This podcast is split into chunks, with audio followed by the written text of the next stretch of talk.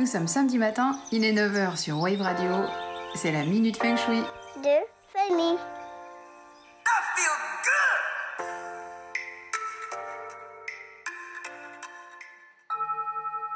Aujourd'hui, je vais vous parler du Feng Shui dans la voiture. À savoir que notre voiture est comme notre maison. C'est le reflet de nous-mêmes, surtout lorsqu'on y passe beaucoup de temps. Le Feng Shui préconise donc d'y faire attention parce que en prendre soin, c'est aussi prendre soin de soi. Comme pour la maison, c'est toujours plus agréable qu'elle soit rangée, pour commencer, parce qu'elle respire mieux et le chi est positif et favorable.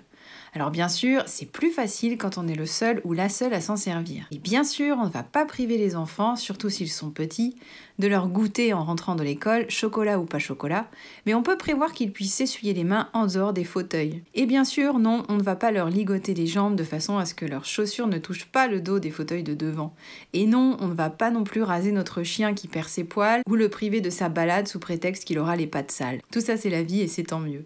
Mais on peut envisager un petit coup d'aspirateur de temps en temps dans la voiture. On peut envisager de vider les espaces de rangement et autres boîtes à gants où souvent on n'a plus trop la place d'en mettre ne serait-ce qu'un seul.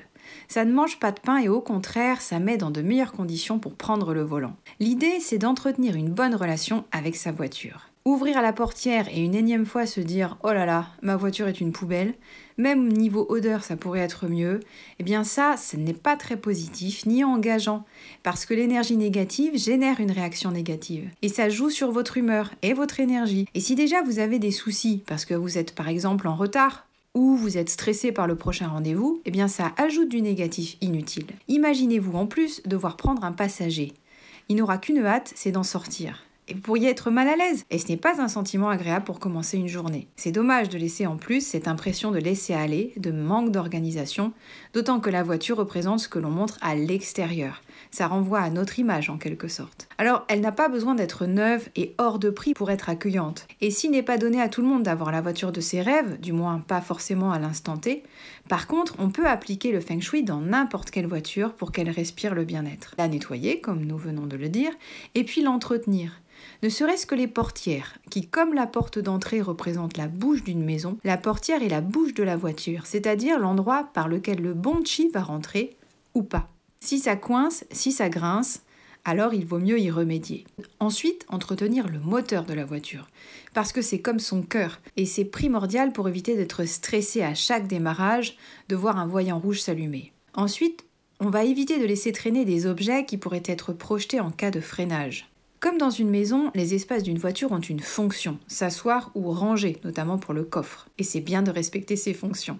De façon générale, les voitures plus hautes à l'arrière qu'à l'avant et soutenues sur les côtés suivent la règle feng shui des quatre animaux symboliques dont nous avons déjà parlé dans des chroniques précédentes. Les feux arrière font office de tortue. Ils préviennent le conducteur qui vous suit de freiner. Il faut qu'il soit donc toujours propre et en bon état de marche. Les autocollants sur la vitre arrière peuvent renforcer la position de la tortue, c'est-à-dire de protection.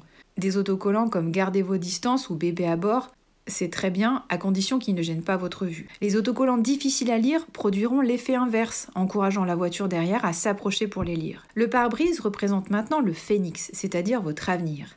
Alors évidemment, c'est mieux quand il est bien propre à l'extérieur comme à l'intérieur d'ailleurs. Et les objets accrochés au rétroviseur qui bougent peuvent donner une sensation d'instabilité et vous déconcentrer.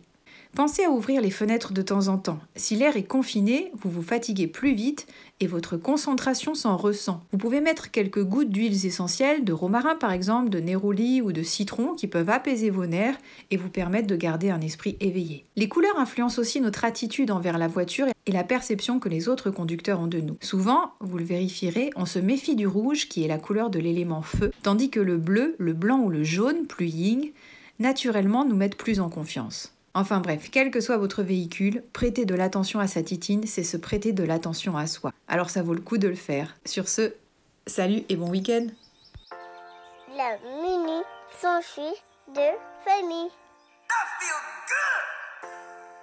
Retrouvez-moi tous les samedis matins à 9h sur Wave Radio, podcast en ligne sur waveradio.fm.